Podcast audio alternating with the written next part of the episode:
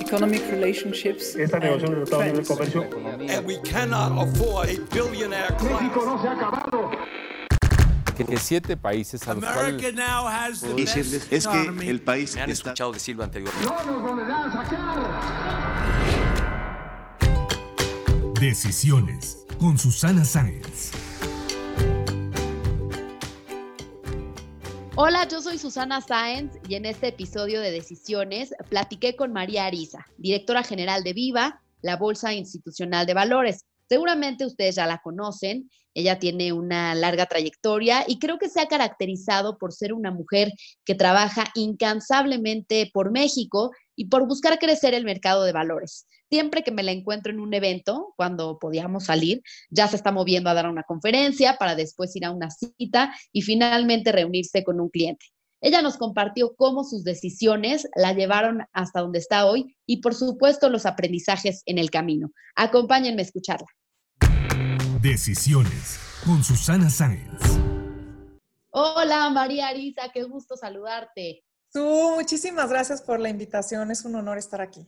Felicidades por tu nuevo programa. Enhorabuena. Ay, mu- muchas gracias María. Qué padre poder platicar contigo un poco más allá de lo que conversamos día a día para ahondar en tu carrera, tu trayectoria, tu vida personal. Así que se cumplen dos años del lanzamiento de la nueva bolsa. Cuéntanos cuál es tu balance de este camino recorrido. Te puedo decir que han sido eh, los dos años eh, más retadores, yo creo, este, en todos los sentidos, pero, pero llenos de satisfacción, la verdad.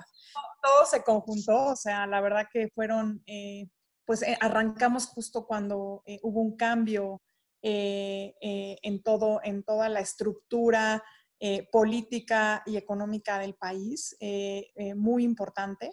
Y creo que eso, pues, obviamente genera, pues, cierta incertidumbre ante los temas de mercado, claramente, ¿no?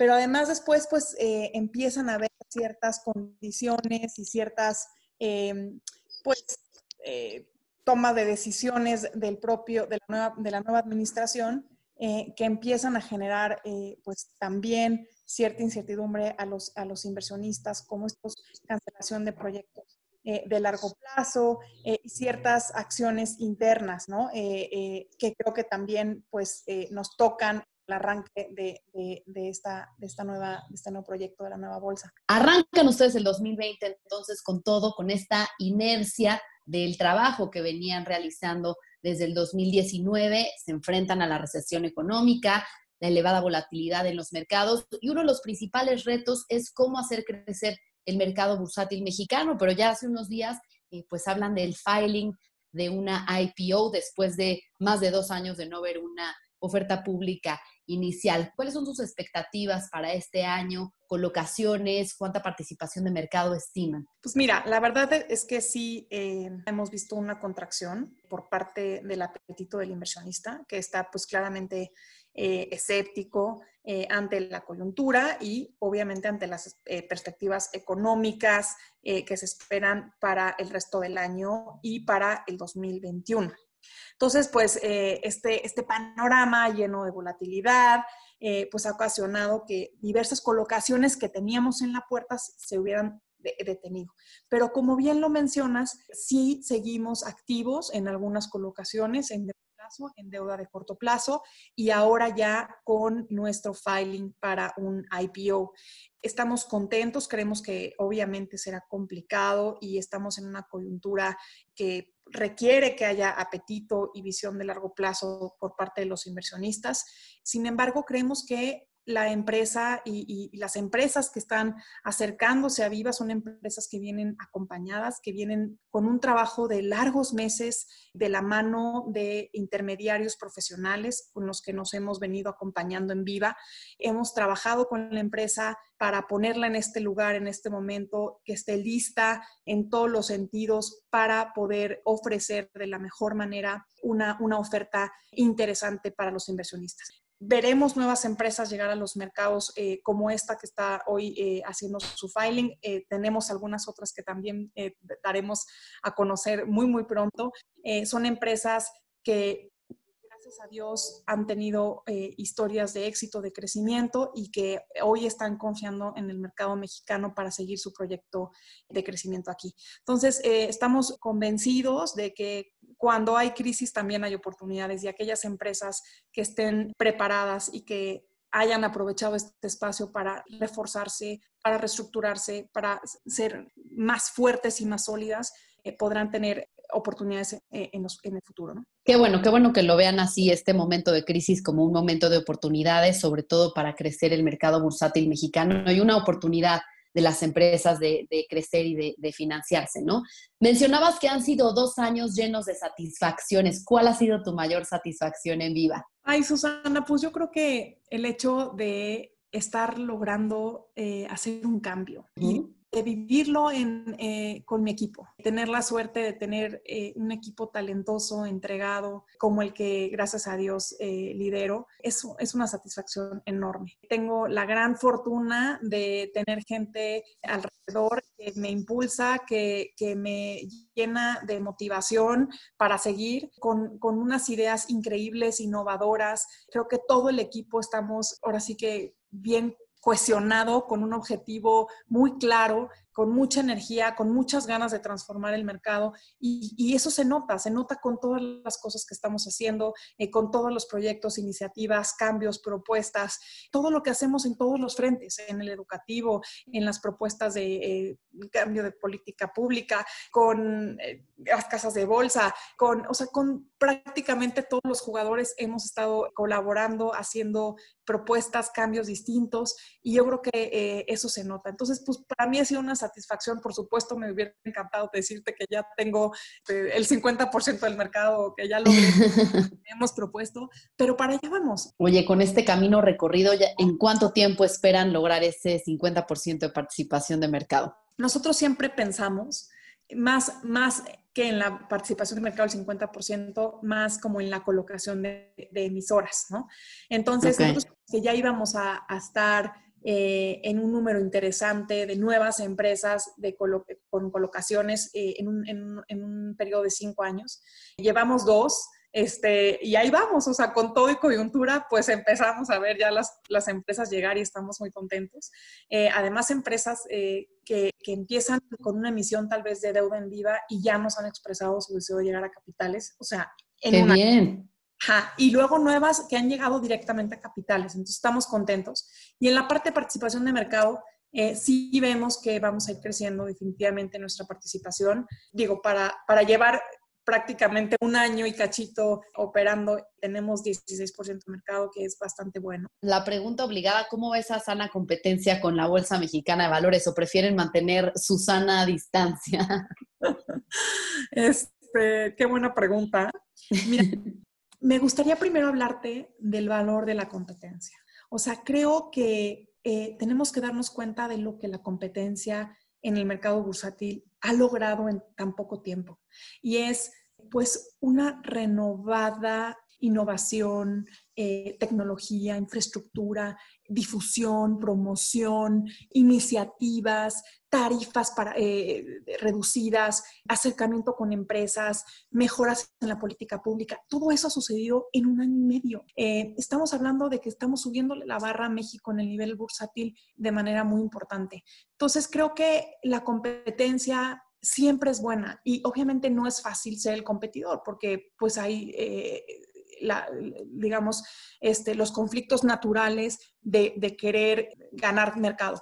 Pero nosotros de nuestro lado siempre vamos a estar abiertos para, más allá que competir, eh, buscar cómo crecer entre los dos. Este es un mercado gigante, este es un pastel enorme que, del cual hemos comido un cachito. Entonces creo que hay muchísimas oportunidades para los dos. Debemos, de, eh, en mi opinión y en la opinión de Viva, trabajar siempre de, la, forma más colaborativa posible, trabajar juntos en beneficio del gremio y de la industria y del país. Claro, un mercado muy grande en el que tienen pues una gran labor que es hacerlo crecer. Y bueno, sabemos que ustedes también están haciendo un gran esfuerzo dentro de Viva por impulsar la educación financiera y que pues existan más personas en México que inviertan en bolsa. Y me llama mucho la atención un dato que leí donde esta proporción de cuentas a nombre de mujeres es menor que la distribución normal de la demografía. ¿A qué crees que se deba que el perfil de riesgo de las mujeres tolera menos o es meramente un tema educativo, de acceso? Yo creo que son las dos cosas. O sea, sí es cierto que culturalmente hablando, las mujeres, digamos, somos más, somos más aversas al riesgo. Así, así es nuestra configuración. Eh, normalmente, eh, cuando tenemos que tomar decisiones de inversión, pedimos ayuda, tal vez a nuestra pareja o a alguien que sepamos que eh, conocedor de este tipo de temas. Nos, da, nos cuesta trabajo a nosotras mismas eh, tomar decisiones, entonces, sobre nuestro propio capital. Ahora imaginamos que se trata de, del capital y de inversiones de alguien más, ¿no? Entonces, sí creo que hay un tema de que, pues, la mujer en su cultura es más aversa, pero también creo que hay una falta de educación muy importante de hombres y mujeres, ¿no?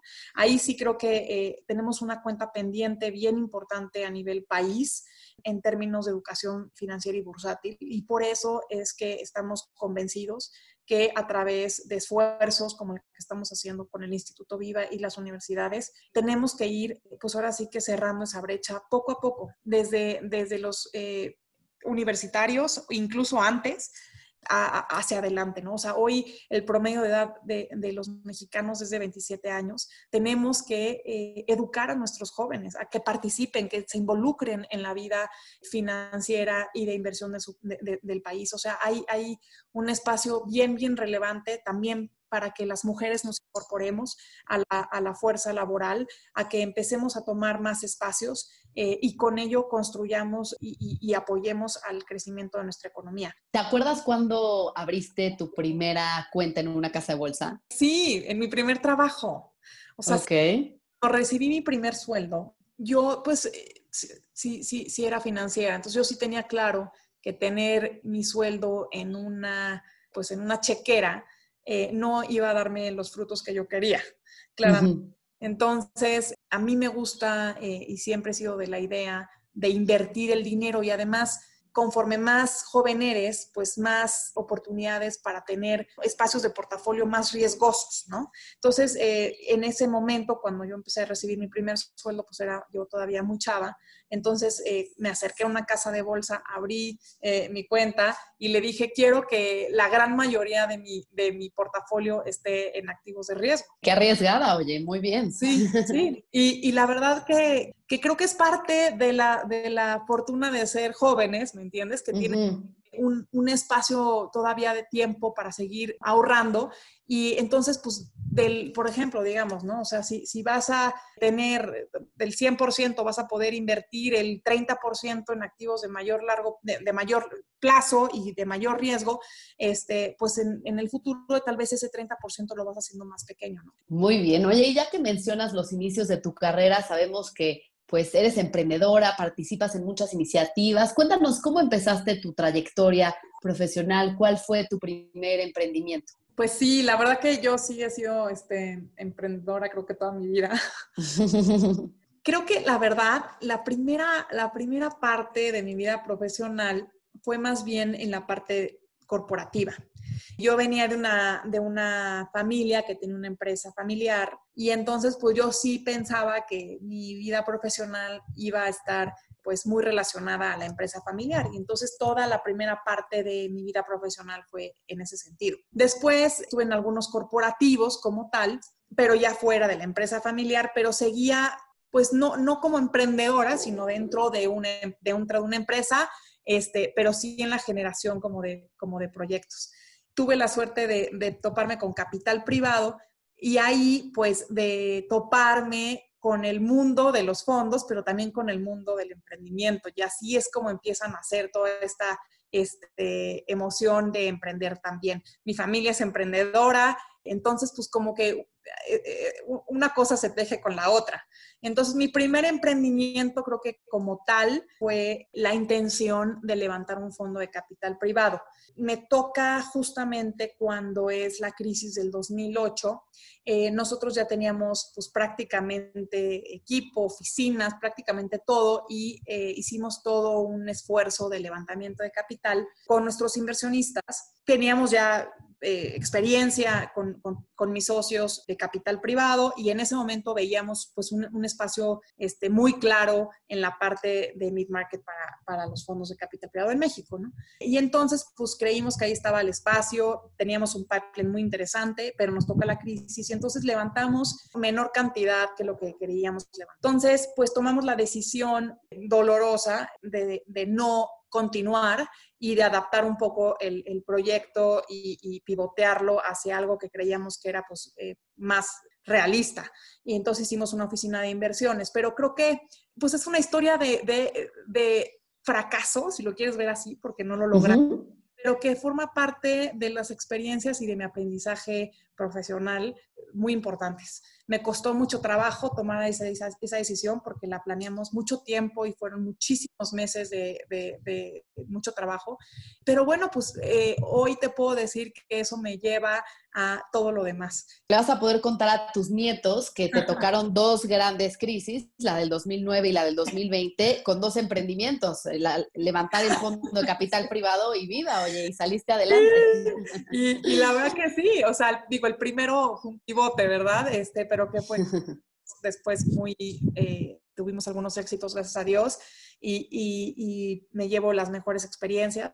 Y este, pues me toca en un emprendimiento este, bien grandote, sí. con mucha presión, eh, pero, pero la verdad, eh, muy contenta, con, con, mucho compromiso, totalmente enfocada, con toda la energía y la responsabilidad. Y bueno, pues este... Se ve. Debe, María, ese compromiso. Siempre te encuentro en un evento, de ahí te vas a dar una conferencia, luego a ver a un cliente, después un, vuelo para ver a otra empresa, entonces se ve ese compromiso. Oye, y un día, un día me platicabas de lo mucho que te gusta hacer bici de montaña, incluso hiciste un viaje de varios kilómetros por Italia, y me gustaría saber cómo, ¿cómo relacionas el ciclismo con tu profesión? Por ejemplo, mi esposo, que también es emprendedor, corrió su primer maratón unos meses antes de salirse del mundo corporativo y le costó mucho trabajo, pero dice que eso es lo que lo preparó mentalmente para el estrés y la perseverancia que implica emprender. Sí, qué padre. Mira, esta, este viaje de Italia fue bici de ruta. Yo hago las dos bicis. Ok. No creas que soy tan profesional, ¿eh? Soy bastante amateur, pero me gusta. y ¿sabes qué me pasa? Que yo sí encuentro una similitud y, y, yo creo que es un poquito que yo soy una persona muy estructurada en mi vida. Soy, ¿no? Todos los días tengo un, horario como muy... Eh, hecho y, me gusta apegarme a los objetivos. Entonces soy de objetivos muy claros eh, y todos los días intento entregar todo de mí eh, en lo personal y en lo profesional para lograr esos objetivos. Entonces, ese, en ese recorrido de, de, Italia, pues era, eran recorridos bien largos, eh, que, que, yo estaba, la verdad que nerviosa, eran arriba de 90 kilómetros diarios. Este, ¡Wow! Los va sumando, pues se, se pone duro, ¿no? Y, y, obviamente todos los días, pues te cansas y, y te lastimas, este, y, y, te quieres bajar de la bici, pero al mismo tiempo vas gozando el paisaje, el aire, eh, la libertad, eh, el olor, y cuando llegas a la meta del día y, cruzas ese, ese, este, esa puerta o, ese lugar en donde tienes que llegar, este, te sientes completamente este, contento y, satisfecho. Eh, diste lo que pudiste de tu vida, hiciste lo mejor. Entonces, creo que, creo que, o sea, lo que, en, lo que se, en lo que se parecen estas dos cosas es que todos los días te da, eh, te da tiempo de reflexionar, te da tiempo de vivir, de, de, vivir intensamente, de, de, agradecer y de ¿no? Eh, experimentar buenas cosas y malas cosas, pero al final del día hay que estar satisfecho de que uno hizo lo que pudo por lograr, por lograr la meta que se puso. Pues, pues felicidades por eso. Y como sabes, el nombre de este podcast es Decisiones. Por eso te tengo que preguntar, ¿cuál ha sido la decisión más importante que has tomado en tu vida? Pues mira, yo creo que em, el seguir mi carrera profesional contra, contra caídas, juicios, críticas, fracasos y todo lo que te puedas imaginar, sentimientos de culpa, eh, tristezas, y al mismo tiempo satisfacción de seguir creciendo y de seguir demostrando que tenía ganas de, volverme mejor.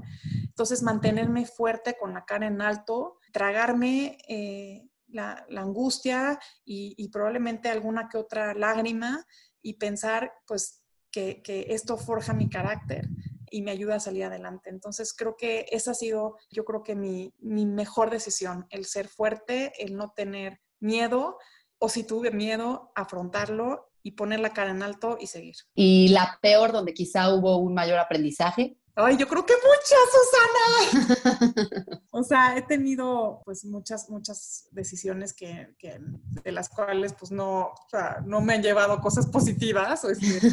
son equivocaciones que vas haciendo, ¿no? Eh, probablemente pues se refieran tal vez a, a cómo, cómo vas incorporando, por ejemplo, este, decisiones de la gente o cómo te, vas desenvolviendo en, lugares en donde te piden tomar decisiones más eh, en favor de, de otros. O sea, creo que vas creciendo y vas madurando tú misma. Entonces, pues eh, todo, todo ese camino de crecimiento y de equivocarte y de quedarte más callada o de que te da más penita, este, pues fueron cosas que tal vez dejé en la mesa que, que no tenía que haberlo hecho y me arrepiento. Y bueno, pues es parte de, del crecimiento y es parte de, de haber entendido que pues tenía que haberlo hecho en ese momento y a la próxima no volver a caer en la misma piedra, ¿no? Entonces, este, son muchos errores, claramente, pero bueno, pues gracias a los errores también llegan los éxitos, ¿no? ¿Y te veías en esto? Estudiaste ingeniería industrial en la Ibero, después una maestría en Harvard, ¿te veías llegando lo lejos que has llegado? Ay, qué linda su... Mira, no sé si he llegado muy lejos. Claro que sí. Pero mira, este, no me veía, no me veía o sea, en este sector tal vez, ni, ni, haciendo tal vez esto. Yo te digo que yo sí pensaba que iba a llegar y a terminar en, eh, trabajando con mi familia, en la empresa familiar, que para mí era pues el sueño, con eso había crecido toda mi vida, ver a mi papá y a mi abuelo todos los días, eh, dejar este, el sudor de su frente y toda la pasión y todo el amor que le tenían a la empresa, pues yo lo compartía. Todas nos vestíamos con camisetas de la marca de la empresa, o sea, era, ¿qué te digo? Así era toda, así, así fue mi infancia, así fue eh, y yo toda la vida pensé que ese iba a ser mi destino. Entonces, pues la verdad que separarme me, costó trabajo, me costó trabajo porque yo estaba arropada. Sí trabajé en la empresa eh, un buen tiempo y yo sí sentía pues que tal vez todo el mundo me, me, decía que qué buenas ideas y todo el mundo me hacía caso y yo no sabía si era porque de verdad tenía buenas ideas o porque me estaban dando el avión, ¿me entiendes?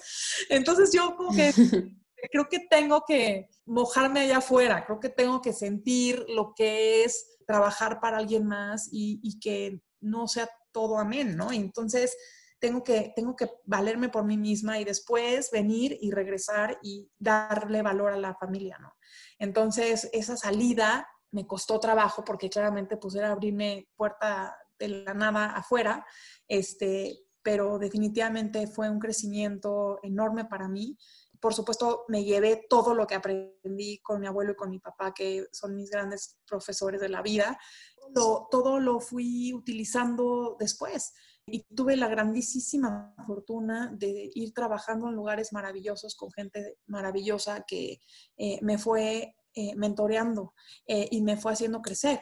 Tuve muchísima suerte. O sea, también tuve mis malos momentos y, gente que, que, que, no me ayudó mucho, pero también tuve gente maravillosa, gente que me dio oportunidades, gente que me acompañó, gente que me exigió y eso pues me ha hecho eh, llegar hoy a Viva y tener esta enorme oportunidad de, eh, en lo personal y en lo profesional de, seguirme desarrollando. Entonces pues es la historia eh, de, pues, de, no dejarte, de no tener miedo, sí tener miedo, pero, no, pero afrontarlo y seguir, de, pues de continuar buscando un desarrollo en lo, en lo personal y en lo profesional, pues siempre con ganas de ser mejor este, y, de salir adelante por mí misma, dejando lo mejor de mí. Oye, y me imagino que tu esposo y tus hijas, tu familia ha jugado un rol importante en este éxito. La verdad que sí, toda, yo creo que todas las mujeres que, que están allá afuera necesitan para poder, para poder tener una carrera profesional, necesitan el apoyo de, su familia. En mi vida, pues las cosas pues no, no han sido tan, tan sencillas y hubo un aprendizaje de pareja y un aprendizaje de muchos años, porque pues obviamente, digamos, la cultura y, y digamos, pues, pues todo, todo, lo que estamos acostumbrados, pues no, no, no, no están hechas para que, para que la mujer participe eh, en la vida laboral. Entonces, pues hay ciertas cosas que tienes que ir pasando y, tienes que ir negociando y tienes que ir creciendo. Y esa es, ese, digamos, esa ha sido eh, la constante en mi vida, ir aprendiendo, negociando, siendo pues paciente, eh, buscando espacios y sobre todo intentando dar el espacio y la prioridad a lo que, a lo que me importa. Cuando tuve mis hijas, eh, me quedaba claro que mi prioridad eran ellas y sin embargo, pues nunca vas a poder tener ese balance tal vez que quisieras de estar todo el tiempo con ellas.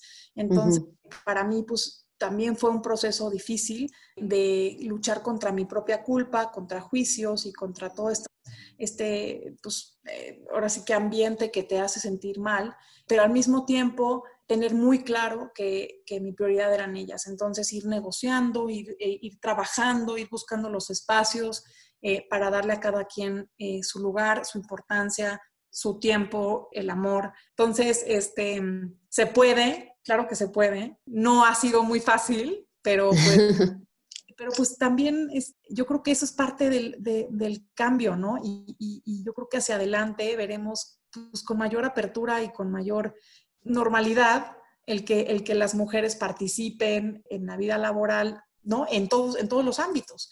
Y yo claro. creo creería que mis hijas eso es lo que van a lo que van a vivir, que no es lo que viví yo, pero tampoco es lo que vivieron las que van adelante de mí. O sea, es más difícil. Entonces, pues es parte de un proceso. Eh, me da muchísimo, eh, la verdad que orgullo que hoy, pues mis hijas tienen 10 y, y, y 8 años y son niñas eh, muy felices y muy normales y buenas estudiantes y buenas hijas y, y amorosas, cariñosas y educadas, gracias a Dios, con una madre que trabaja todo el día. Entonces quiere decir que se puede, que cuesta trabajo, pero que se puede. Claro, y un gran ejemplo para ellas decir que su mamá fue la primera mujer en dirigir una bolsa de valores en México, ¿no? Entonces ya los tiempos han cambiado. Así es, eso. Ay, María, pues gracias por compartir estas experiencias. Ahora me gustaría pasar a una sección de preguntas de opción múltiple, Ups. en las que te voy a preguntar, ¿qué prefieres? ¿Invertir en deuda o capital? Capital. ¿Mezcal o tequila? Tequila. ¿Amexcap o Viva? ¿Qué pasó? ¡Las dos! ¡Las dos! Yo okay, amo okay. el capital privado y el capital público porque me gusta el capital, ¿ves? ok, entiendo que esta no puedes escoger. ¿Emanuel o Mijares? Ándele. me gustan los dos, porque van. este, mira, yo toda mi vida fui, o sea, digamos, fui más de mi Jare, digo, de Emanuel, porque además era amigo de mi papá, entonces siempre lo, lo veíamos y así. Y luego, últimamente, el dueto Mijares Emanuel me parece fabuloso. Entonces, pues el dueto. Sí. Y bueno, ahora con este cambio tecnológico que nos ha obligado a vivir la pandemia, ¿qué prefieres? ¿Un webinar o una conferencia presencial? Mira, creo que siempre el estar físicamente frente a alguien eh, definitivamente tiene otra sensibilidad, ¿no?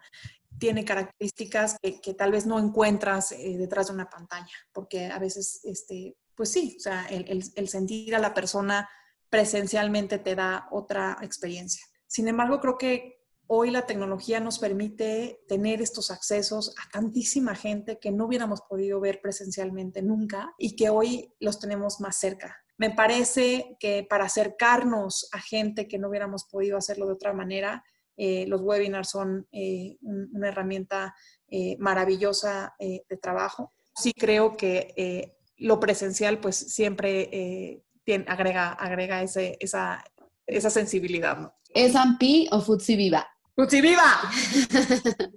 ¿Bici de montaña o de ruta? Ruta. A ver, montaña me encanta, ¿eh? Pero luego con la edad ya vas viendo las, las, las bajadas y dices, santo Cristo. Me empecé a alejar más de la montaña y más a la ropa, pero me gustan las dos. Pues muchísimas gracias, María, por compartir estos minutos con nosotros sobre tu vida, su- tu trayectoria. Sabes que además de querida, pues eres admirada y me encanta eh, pues poder seguir coinci- coincidiendo contigo en eventos ahora que ya termine eh, pues la contingencia y seguir viendo cómo crece el mercado bursátil en México. Muchas gracias. Querida Susana, muchísimas por tu tiempo, por el interés. Si te gustó este podcast, recuerda suscribirte en Spotify, Apple Podcast o en mi canal de YouTube. Califícalo y comparte. También me puedes mandar tus comentarios o propuestas de a quién te gustaría que entrevistara en mis redes sociales. En Instagram y en Twitter me encuentras como arroba suscience y en Facebook diagonal suscience3. Nos escuchamos el próximo miércoles.